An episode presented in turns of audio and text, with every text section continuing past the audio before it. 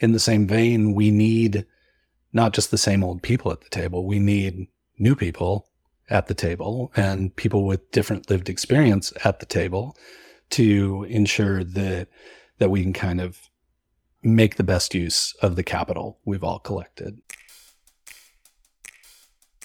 Welcome to Ecosystems for Change, where we co-author the playbook on transforming communities by amplifying the impact of changemakers around us. Whether you are an entrepreneur or otherwise changemaker yourself, a citizen who loves their community with a passion and wants to see it thrive, whether you are a mentor, investor, support organization, advisor, philanthropic funder, economic developer, or policymaker. Learn the practical tools and proven tactics of ecosystem builders from all around the world to better support the dreamers, doers, tinkerers, and makers in your community by taking a systems approach to social change. I'm your host, Anika Horn. For our last interview of the season, we're headed to Portland, Oregon to chat with Rick Turoczy. As Silicon Florist and co-founder and general manager of the Portland Incubator Experiment, Rick has been supporting founders in the Portland startup community for fifteen years. We talked about how you might plan for succession as a keystone in your community, how you transfer social capital, and how you might leverage your social capital to put the next generation of ecosystem builders in place. Even though he will never say so himself, Rick is an institution in the Portland startup community. And I couldn't think of a better guest to close out this season. Rick Turoczy, it's so good to see you. It has been, it has been way too, it's been forever. I don't actually it's remember the last yeah. time I saw you. But this is a bit of a cheat question because I did actually get to come to Portland, Oregon a few years ago and see you in action. But for those listeners who have not been to Portland, if they were to come and visit you for the first time, where would you take them? That's a that's a great question. I mean, Portland is has a very small town feel to it, even though it's a metropolitan area of three point five million people or so.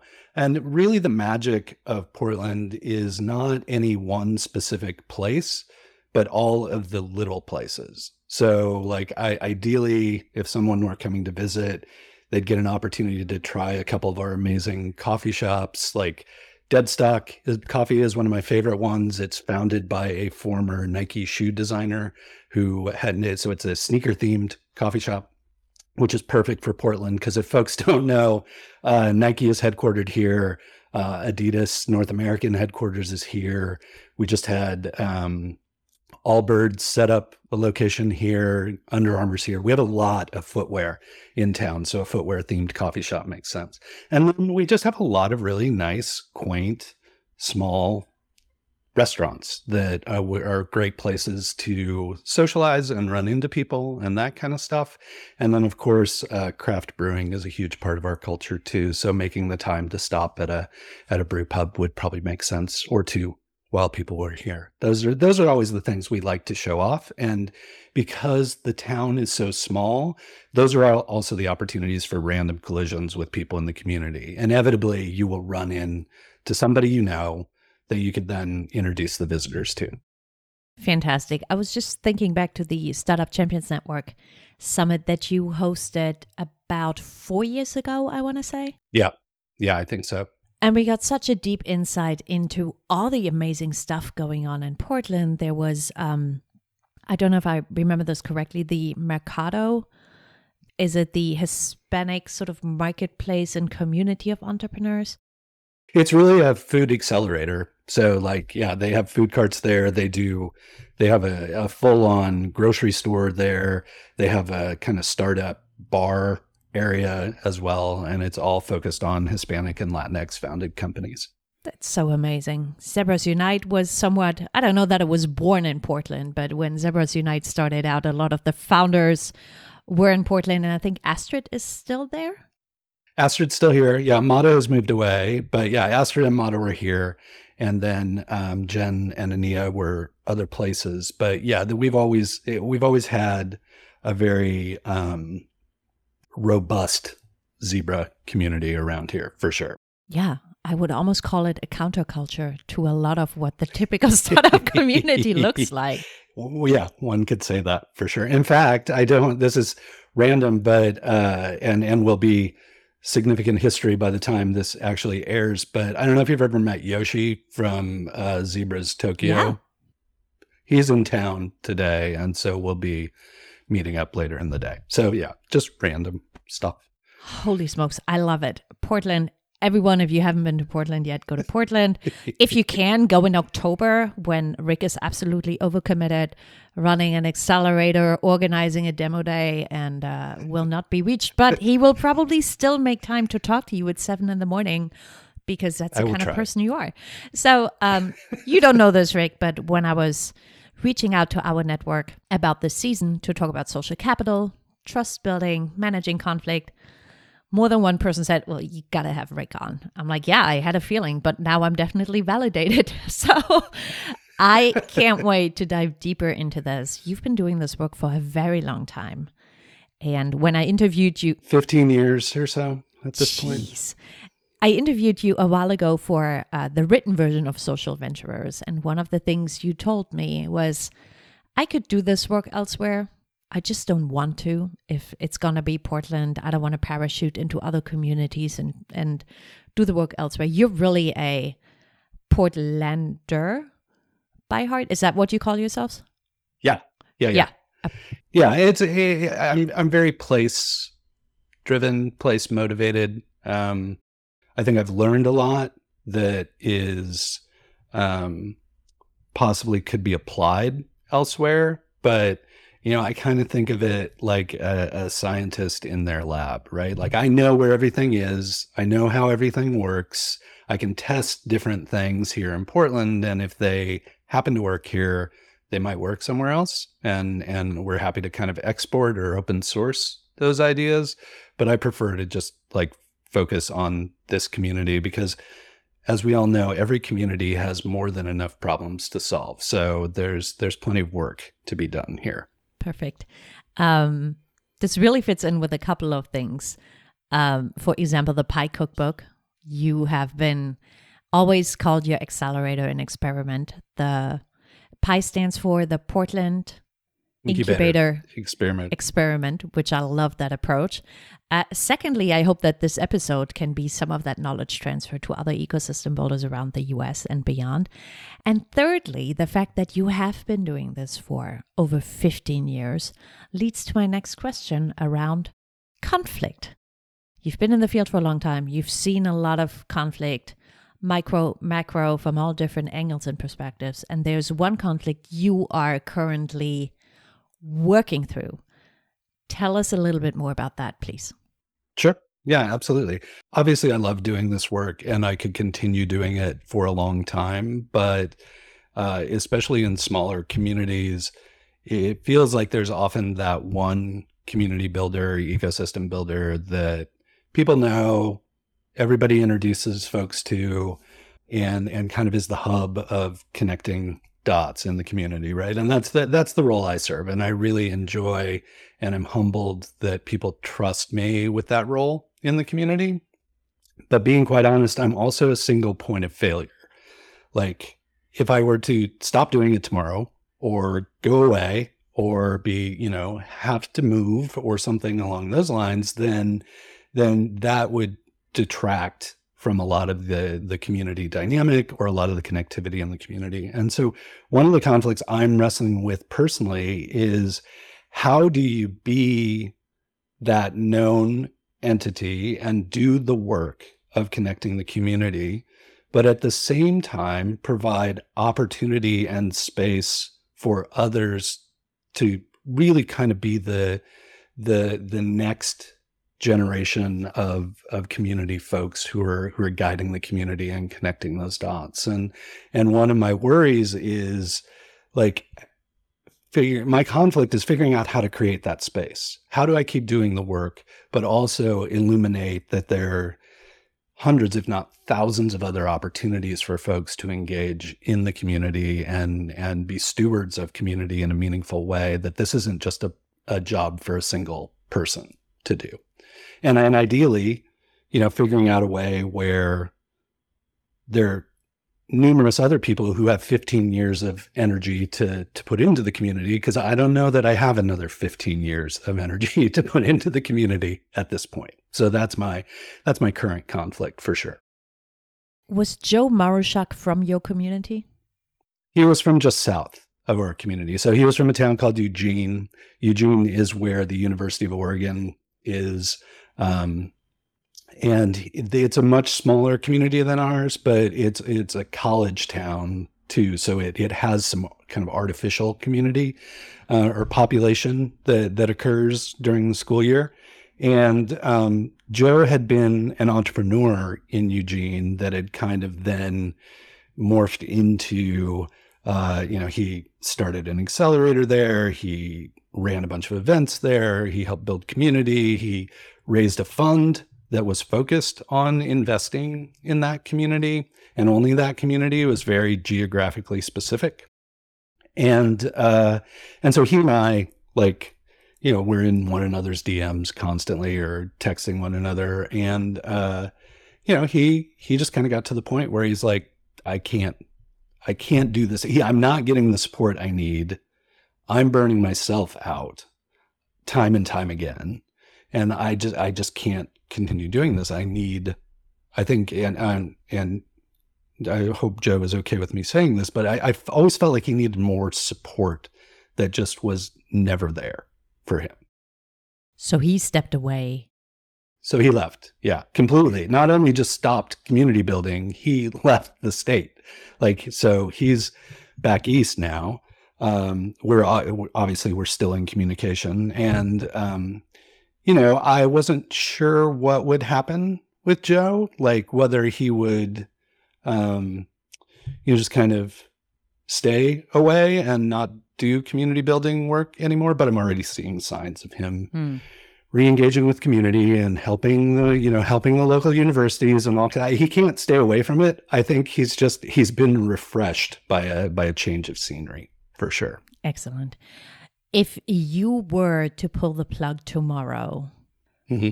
obviously there would be a void. How are you thinking about succession planning now? What are you Is is there anything you're actively pursuing? Are you just not responding to emails for a week to see if someone else will step in? How is that process working? No, a little bit of that. Yeah. No, that's a great question. Like, actually, that's kind of what I'm doing, in that I'm dialing back a lot of my activity to um, just see what happens. Like, I think, in some respects, the entire tech startup community is going through a lot globally right now because of macroeconomic things. And um, and we're coming out of the pandemic, like events are still wonky and aren't really working. So it's a, it's a good time to just step back, see if somebody else steps up and starts doing things. And if they do, when I see that, like, I actively promote that, try and get them the attention and and audience that they deserve. Um, but I'm I'm also trying to think through, like, what would inspire somebody to step in to that kind of role? Like, do I do I need to start mentoring folks on how I did what I did? Do we need to come up with a like a scholarship or a grant program that says, you know, if you have a if you have a, a community idea that's focused on Portland, we're going to fund that, you know, and find you find you event space and and sponsorship and and those kind of things. Like, I'm just trying to think through ways to stimulate the activity, because all the work I've done came out of the last downturn. So during the mortgage crisis in two thousand seven ish, like, that's when a lot of my work started and really, really took off. And so what I'm hoping is we'll see that same kind of activity coming out of the of the pandemic and the the economic downturn. Now, that being said, I also want to say that all of the all of my comments are very much based on software technology, web-based technology kind of startups. I would say, uh, you know, a, a peer of mine, Mitch Doherty, who works in the consumer products industry, he definitely, like, he's he's got that community. It's an amazing group of people. I just kind of hang around on the fringe and and help out where I can. But like, I feel like that's another interesting part of the conflict. I'm like, maybe we're not meant to be a tech startup town. Like, maybe that's not what Portland is best suited at doing. Maybe it would make more sense to double down on consumer products, which seem to be doing really, really well. Um, we see a lot of interesting and innovative kind of product ideas coming out of Portland and Oregon. Um, there's a wealth of talent in that regard and experienced mentorship. And so, so that's the other part I think I'm kind of conflicted on, is like, you've spent fifteen years working on this particular sector. That wasn't wasted time. And, and I, I, as I said, I've learned a ton and I've really enjoyed it, but I, it feels like, in kind of Sisyphean mythology, it feels like the rocks rolled back down the hill again, and I'm not so sure I want to try and roll it back up this time. It might be better to start pushing a different rock that has a few more people pushing on it. I was going to say, maybe you need more people pushing that rock. Right, right. How how did you get here? How how did you become such a keystone in your community that now succession planning is a challenge? Talk to me more about that. Yeah, um, it, it's a, it's a, there's a cultural dynamic in Portland that is equal parts like quaint and charming and equal parts infuriating. And that is, it's a big enough town to be statistically relevant, but it's a small enough town that one person can still make a difference. That's the great part about the town. The challenging part is everybody still thinks it's a small town. They think it, we're like fifty thousand people or something. So if like one person is doing something, they're like, oh, we checked that box. We don't need anybody else doing that work because that person is doing that work. And so a lot of it just came from, I just started doing something and people went, well, Rick must be the person who does that thing. It wasn't, it, it, I don't think it was me in particular.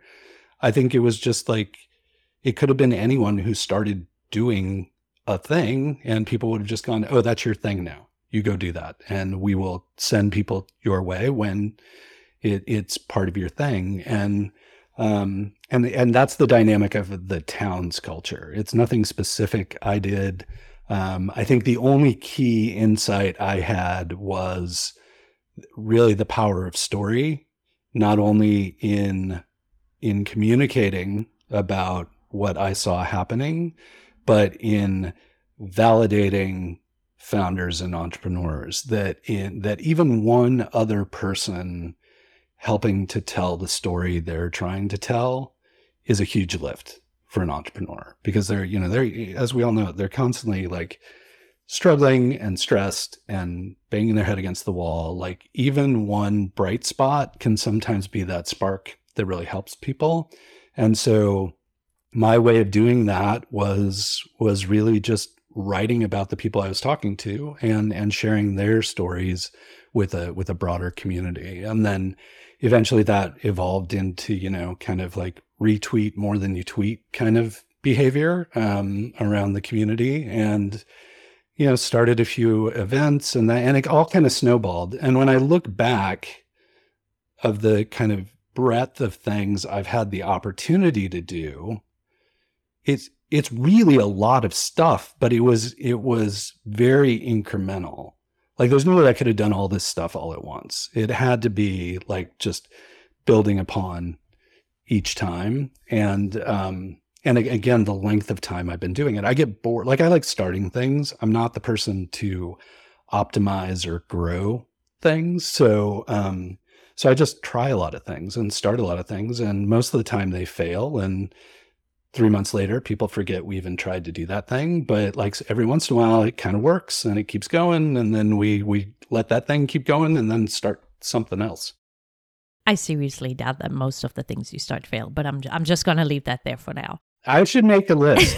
It would be like, it'd be really funny to see the list, like, here are all the things we started that we thought were going to be amazing, and like they, you know, they totally sputtered after three months. And then, and then there's also um, this aspect of things that were formerly successful that, through be it nostalgia or whatever, we assume they're always going to be successful, even though they don't really work anymore. And so I've noticed this, I've noticed this behavior of trying to, like, especially coming out of the pandemic, like trying to reboot events that used to work mm. five or six years ago and were really meaningful to the community, but they're only meaningful to that subset of the community that participated in them at the time, uh, or the, or the organizers. And I'm just watching like people bring those back, and I'm like, don't do that. And I'm guilty of it as well. Like, I bring some stuff back, and the feedback I get is like, why would I go to that? That's not important. And I'm like, but this was so important like five years ago. This was amazing, and everybody connected. And I'm like, nah, not showing up. So, um, so yeah, I think we need to get over ourselves and get over that kind of, yeah, for lack of a better term, that kind of nostalgic approach to community. Like, community needs to be constantly refreshed. It needs to be constantly tested. And we need to be using new and iter- iterative ways of engaging the community how and where they want to be engaged. And um, we can't just assume that because, you know, Ignite talks or a weekly happy hour happened to work for a period of time, that those things will always work with the community here in Portland. And letting go of the past and and looking forward to what we could be doing, rather than trying to recreate some community that we may have had prior to the pandemic. This is very insightful. I get the sense that it is community is always constantly reinventing itself and progressing, right? That's what we do as humans, ideally. So as community builders, as ecosystem builders, we want to shepherd that process along for a certain time. But you're right, maybe we're not always the best person to do that. And we need not even just younger people, but just some fresh ideas and people who identify more with the current state of entrepreneurship, innovation, startup, and not people like us who have done it for such a long time. I um, I had Todd Knuckles from Lighthouse Labs R V A on the show a few episodes ago, and he said Lighthouse Labs needed to grow, and I didn't feel like I was the right person to take it to that next step, which is the painful reality for many of us, that sometimes it is time to pass the scepter to the next generation, in air quotes, but just see what else is out there for some fresh and new ideas. Hey there. While we're chatting about all things ecosystem building, I wanted to invite you over to social venturers dot com, where you can find even more content and insights into what we're talking about. And if you want to be the first one to hear about new episodes, get some behind-the-scenes content, and you could use a heartfelt reminder that what you do matters, sign up for Impact Curator. Impact Curator is my curated love letter to our community that hits your inbox every two weeks. And now, back to the show. You've been in Portland for so long. You have a boatload of social capital. You know pretty much everyone, I assume, and have pretty good relationships. How can we transfer that kind of social capital to other, to those who come after us? Or do they just have to do it themselves? Does does the social capital you have, does it just continue to exist so you can go down to the brewery and have a beer with someone you know? Or is there value in trying to activate that to, I don't know, maybe put the next generation in a better position to to start off where you left off? Yeah, it's a it's a great question. It's something I think about often. I don't, it's so interesting that we, we use the term social capital, because it doesn't really behave like traditional capital. Like, you can you can give social capital or you can spend social capital, but I really struggled to figure out how you loan social capital to someone else, right? Like, that person can earn social capital, but it's not really like they can borrow from somebody who has a trove of social capital. So um the the transition planning kind of stuff, where um I'm not really sure. You know, the, the state of Oregon is proposing some activities now to focus on um, really kind of the work I've done, but but operationalize it and formalize it. And so they've established kind of a, a group of entities that are focused on creating innovation hubs. For so not, we had tried this previously, one of the failed projects. We had tried to do a geographically oriented innovation hub. So like an innovation quadrant or an innovation hub, like you see a lot of cities doing with, you know, old campuses or, you know, sections of town. We worked on that for a few years, and just it, it, even if it hadn't started to um, to go downhill, the pandemic would have totally killed it off anyway. But um, we tried it before, but we didn't really have any support from the state. It was it was the city trying to, and folks in the city trying to to make that happen. And I think now that the the state is kind of leaning into that work, um, I'm hopeful that with this. this broader group of Portland entities, all people working in innovation or startups uh, or entrepreneurship kind of writ large. Um, I'm hopeful there there can be some transition of that social capital in the way that, you know, each of us coming to the table has kind of our own community that trusts us. And my hope is like maybe somebody who's like, I would have never trusted Rick on any of this stuff, but I trust that other person at the table. And if that person trusts Rick, then maybe there's something there. So um, I'm hopeful that that can be some, some way to better align all the social capital that's out there. But in the same, in the same vein, we need not just the same old people at the table. We need new people at the table and people with different lived experience at the table, to ensure that that we can kind of make the best use of the capital we've all collected. Something you said earlier is still sort of floating in my head, where you said, if someone in a smaller town is already doing something, it may feel like that spot is already taken. So when I started this podcast, I thought, well, you know, we already had the Keystone, which was an amazing podcast. There's really no need for me to start another podcast. And I'm glad I did, because I think that's what any field needs, is constantly new people stepping in and saying, Rick is doing, for example, Silicon Florist, which is awesome. And I have the hunger and appetite to do something similar, something in that vein. I encourage everyone who's listening to this, who's thinking similarly, oh, I shouldn't do this because someone's already doing that. Go do it anyway.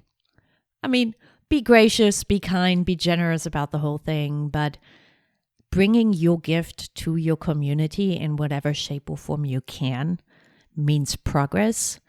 And not everybody loves progress, but people like Rick love progress and are waiting for the next wave of community builders to come in and contribute their part, because that's the only way that our communities can really move forward.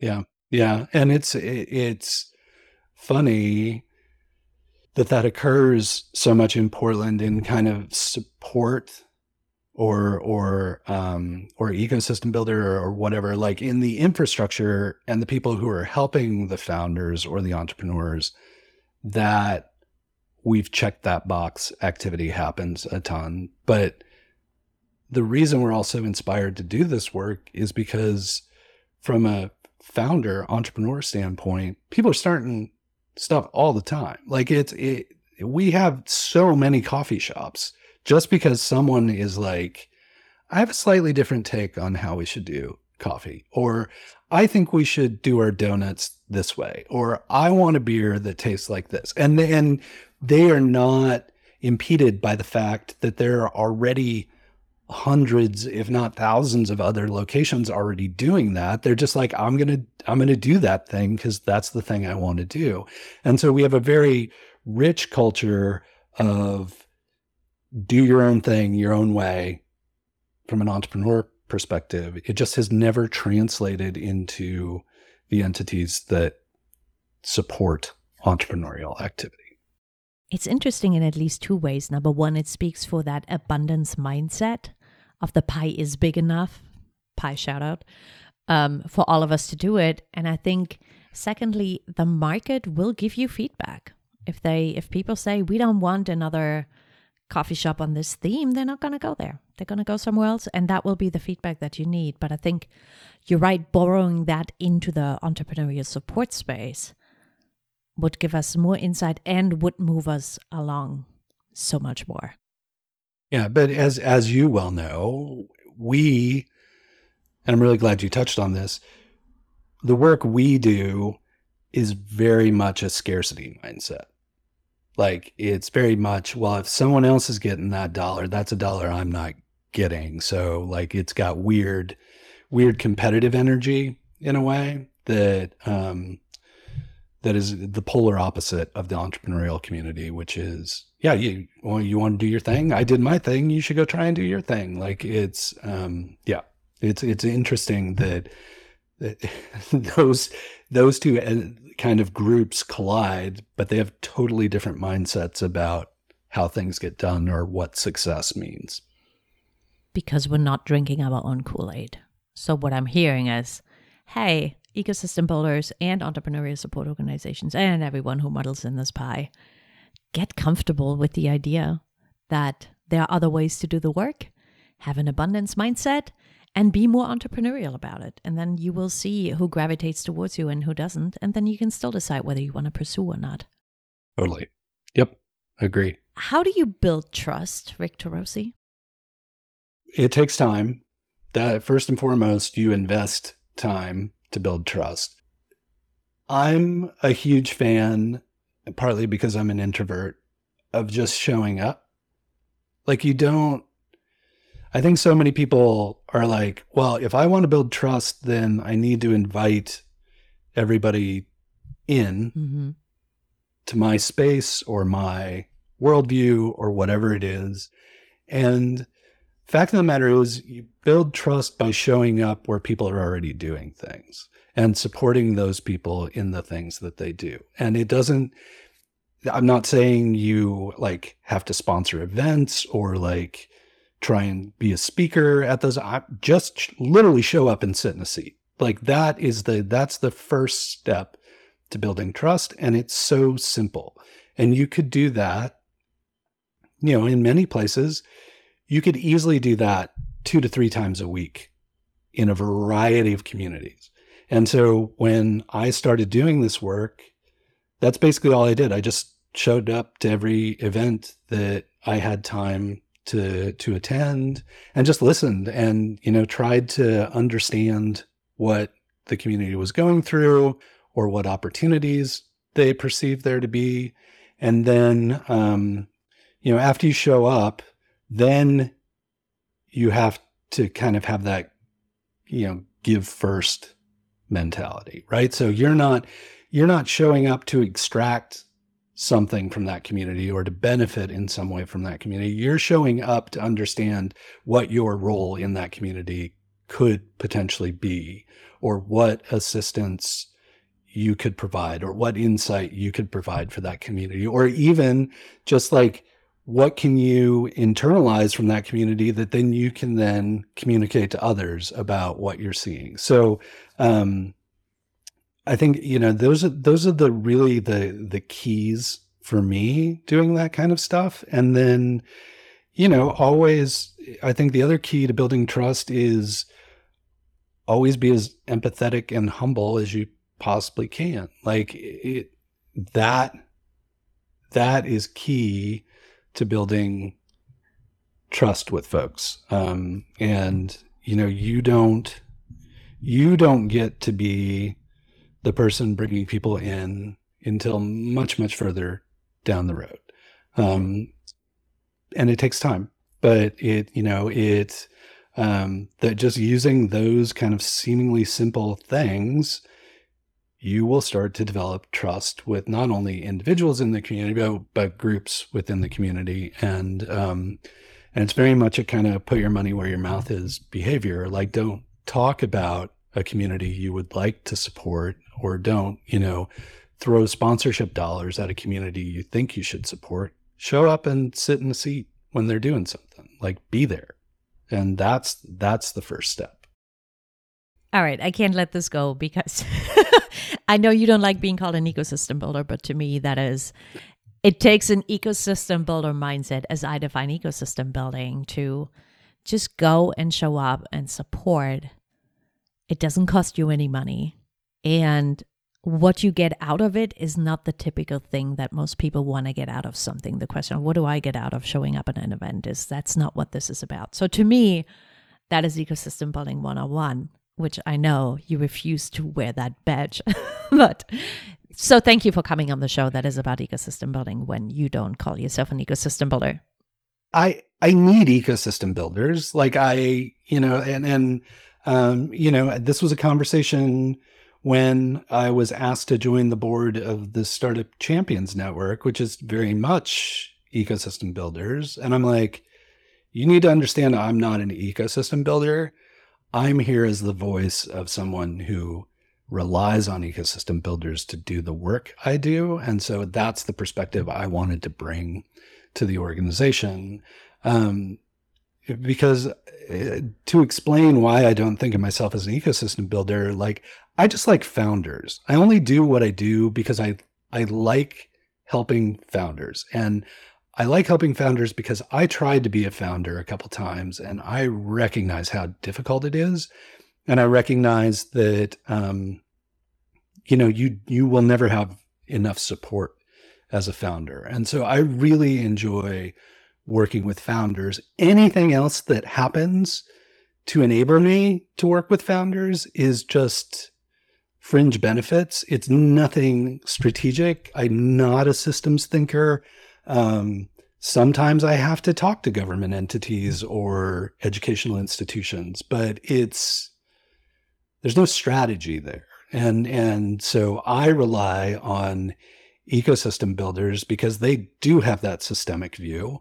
They do talk to everybody and, and figure out all the pieces and parts and how people can play nicely together. And I have to rely on the folks who are engaged in that activity to enable me to do the thing I want to do. We talked about trust, and I don't know that you are ever intentional about building trust, about building up your social capital.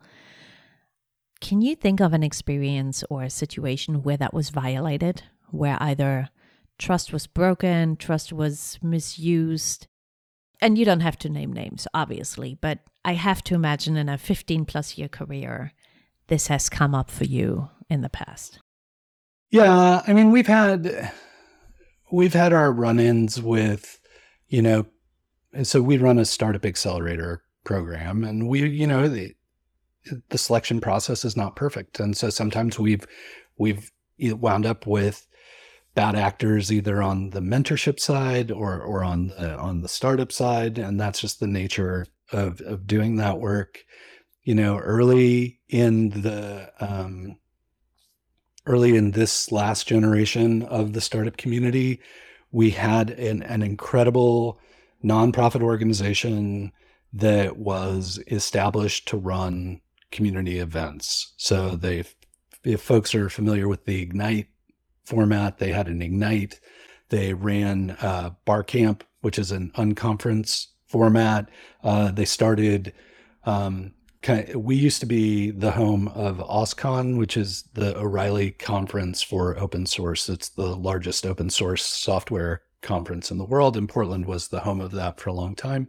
They developed a counter um, event to that one because OSCON was becoming very corporate, and they wanted to get back to like supporting open source developers, and so they built Open Source Bridge. Um, The way trust was violated was one member of that organization embezzled a ton of money and basically killed the organization. Ooh. And it was one of those times that that was a significant blow to the community because this was this linchpin of creating these events and managing all this activity. And it it it really put a dent in the community for a long time. And it took us a long time to recover from that. And that was just one person. Again, like it's a, it's a big enough town to be statistically relevant, but it's it's still small enough that one person can make a difference. Sometimes that difference isn't a good difference. And um, and so that really negatively impacted our community, and and probably made people even more cautious. Um, probably took a little bit of wind out of that experimentation, or I'm going to try and start to do my own thing, because there was now that example of, well, if I do that, there's the potential that this could also happen to me. And um, and so, yeah, like those are those are the ones that, that really stick in my mind um, over the course of the last fifteen years, that have been such an explicit betrayal of trust that have had significantly negative impacts on the community. How did you navigate through that? What was your what was your first response? What was your second response? And did that inform how you approach your work after that had happened?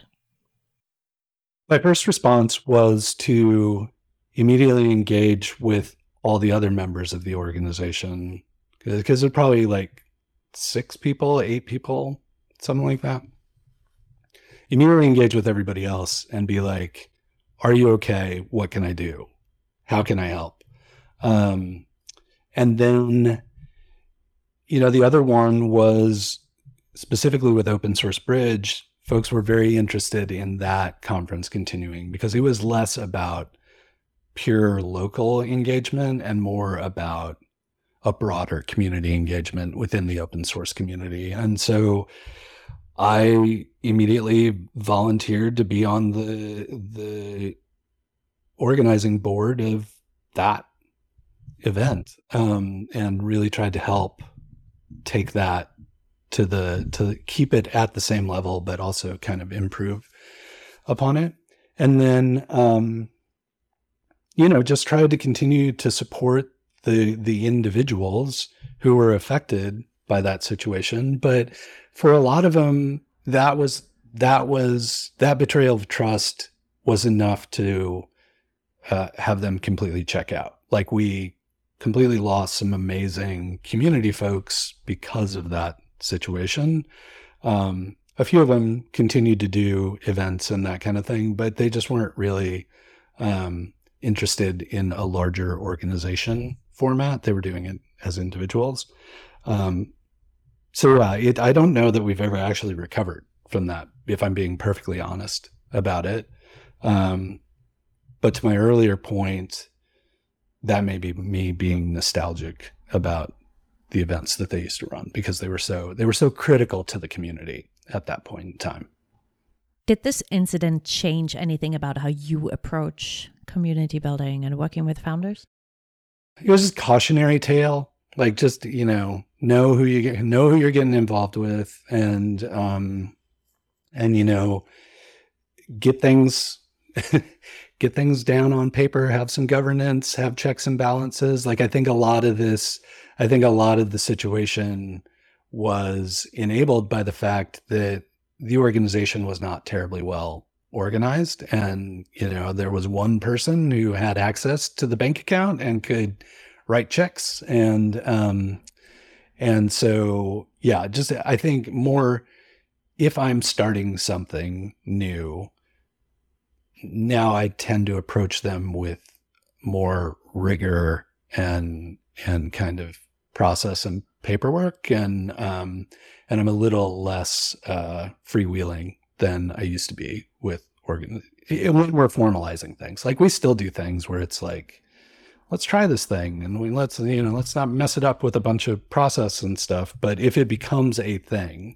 and becomes real, then, you know, it's always better to do all the paperwork and sign all the things when everybody's still happy with one another, and, and, you know, and can still have, um, productive conversations and not arguments. And so, yeah, like, I just try and be a little more cautious in that regard. But again, it doesn't prevent me from doing things.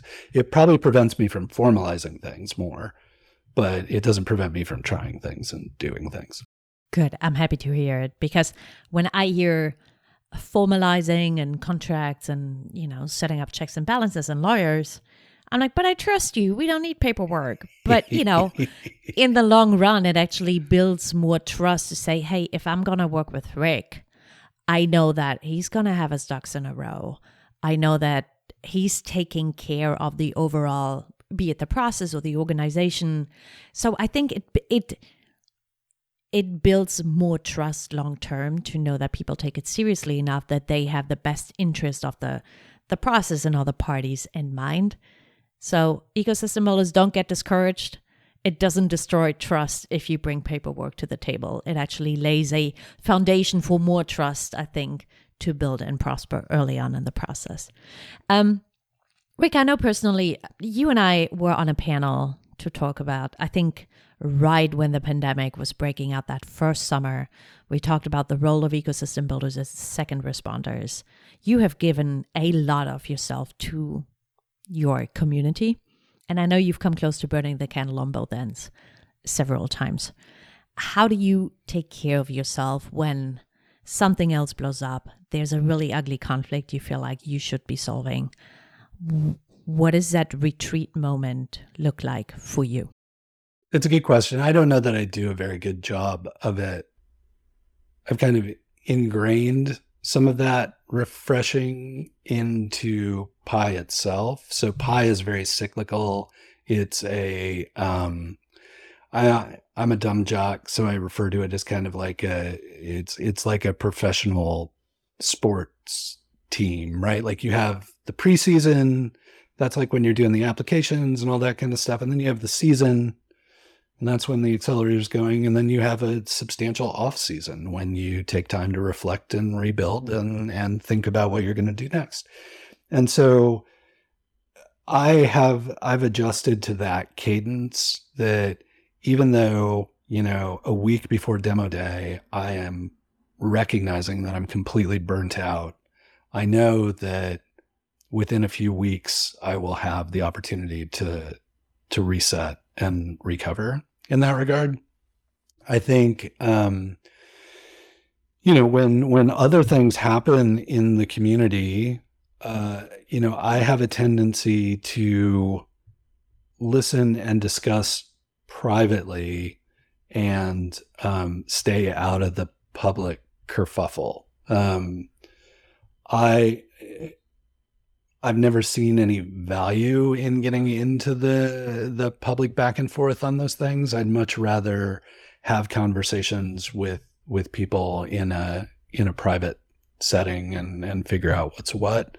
Um, you know, there are some times when I've kind of leaned into being more public about concerns or conflicts or those kind of things, and it's just never.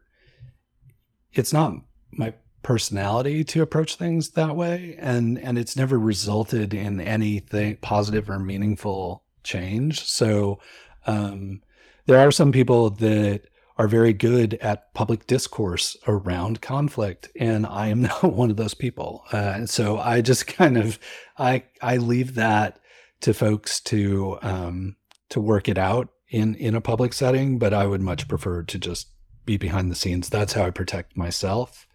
And then um, a lot of it is just like giving yourself permission to to check out from time to time. Like if it took fifteen years to get to this point, like stepping away for a couple of weeks is not going to cause fifteen years to fall apart. So, um, you know, just giving yourself permission to give yourself the time you need to recover. And I think the other thing is... Um, You know, I've, I've always been amazed at the people whose brains work where they're like, well, I've saved up this much money, so I'm going to leave this job and I'm going to give myself three months to find my next job. And here's the plan for doing that.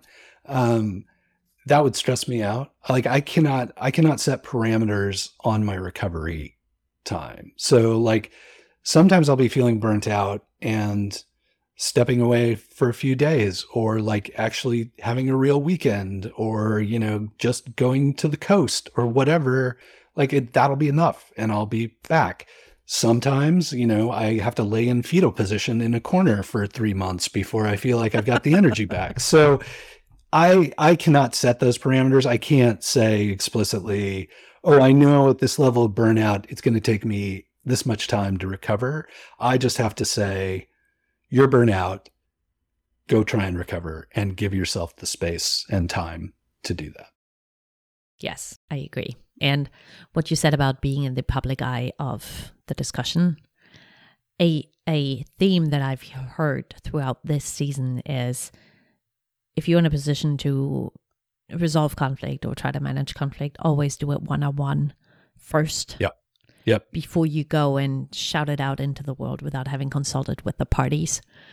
Um, so that just seems to come very natural to you. And uh, I think that's what makes you such a champion and advocate internally, is that people know that you will show up for them and have that conversation before you build an opinion or talk to anyone else externally about what just happened. So I appreciate that, and I have a feeling your community does too.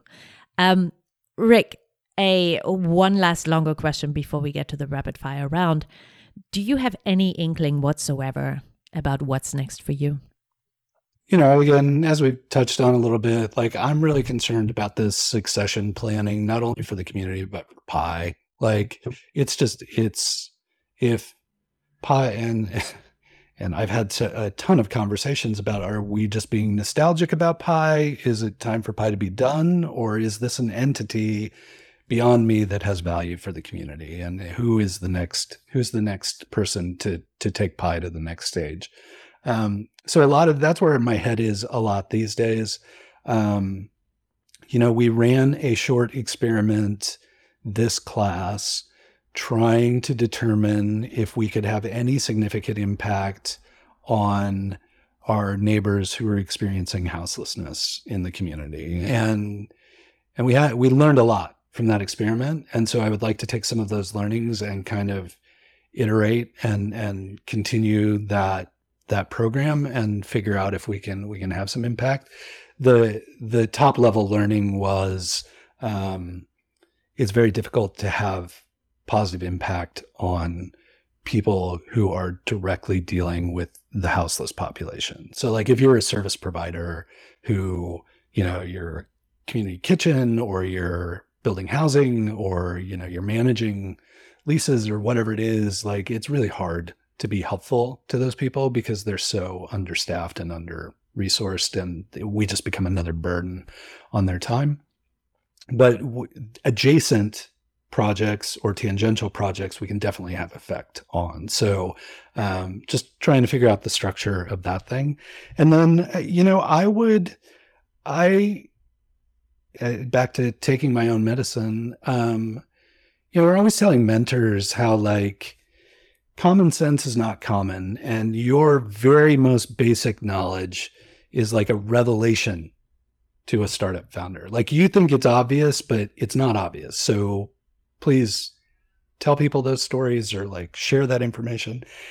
And I, I think that's probably what I need to start doing next is all of this stuff that's built up in my head, get that out there and either document it or present it or share it or whatever, but find a way to codify some of these learnings that, that I've built up over the years and make them more accessible to people than having to sit down with me and, and talk through it. So I think that's probably the next, the next big thing for me. I love it. That's huge.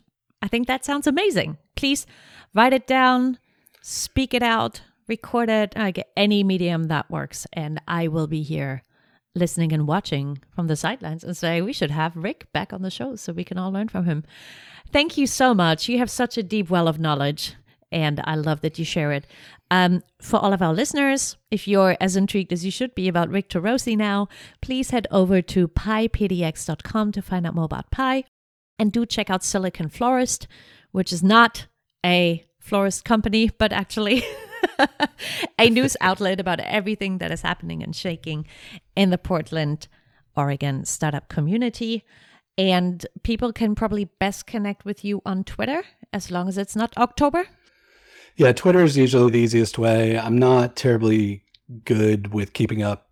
I, I notice a lot of people are more Instagram D M-y these days, and um, I'm I'm always like I've spent a significant time on Twitter. We'll see what happens with Twitter in the coming months. But um, that for now, that is generally the best place to catch me.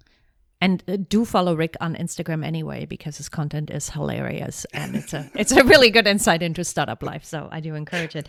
All right. We are about to launch our very brief rapid fire round. I'll give you the beginning of a sentence or ask a question and you answer with the first thing that comes to mind. Okay. Great. Social capital is? Social capital is critical to startup ecosystems. Who is one ecosystem builder who's really good at building social capital? Stephen Green. What is one resource that has had such an impact on you that you would recommend it to other ecosystem builders? Mm. Ooh, that's good. Like, ugh, so many. Uh, you can give me more I, than one. Okay, yeah. Like, I, obviously I'm biased, but Startup Champions Network has been hugely valuable to me. Um I always recommend that. Uh, you know, there's some great, even just Slack instances for community builders, like um, Community Club and some other things like that. Uh, yeah, there've been so many, but those are the, the first two that immediately jumped to mind. Super. I'm going to plug the Startup Community Way, which Rick has actually contributed to. So if you want to read some of his musings over startup community building, pick up that copy, which is probably on most people's shelves by now. Rick, thank you for your time. You have visitors from Japan today and you still made time to be on the show. I really Happy appreciate it. it. And I can't wait to see what your next steps look like. So keep me posted. I don't know what it's going to be, but it'll be something. Wonderful. Thank you, Rick. See you later. To learn more about Rick's work, head to P I E P D X dot com and silicon florist dot com. I'm excited to pick up the topics of succession planning and the evolution of an ecosystem builder in season five, which will air in early two thousand twenty-three. I pay my respect to the traditional custodians of the land on which I work and live, the Monacan, Shawandasetula, and Monahawk people. I recognize their continuing connection to land, water, and community. I pay respect to elders past, present, and emerging. This episode was produced by Yellow House Media.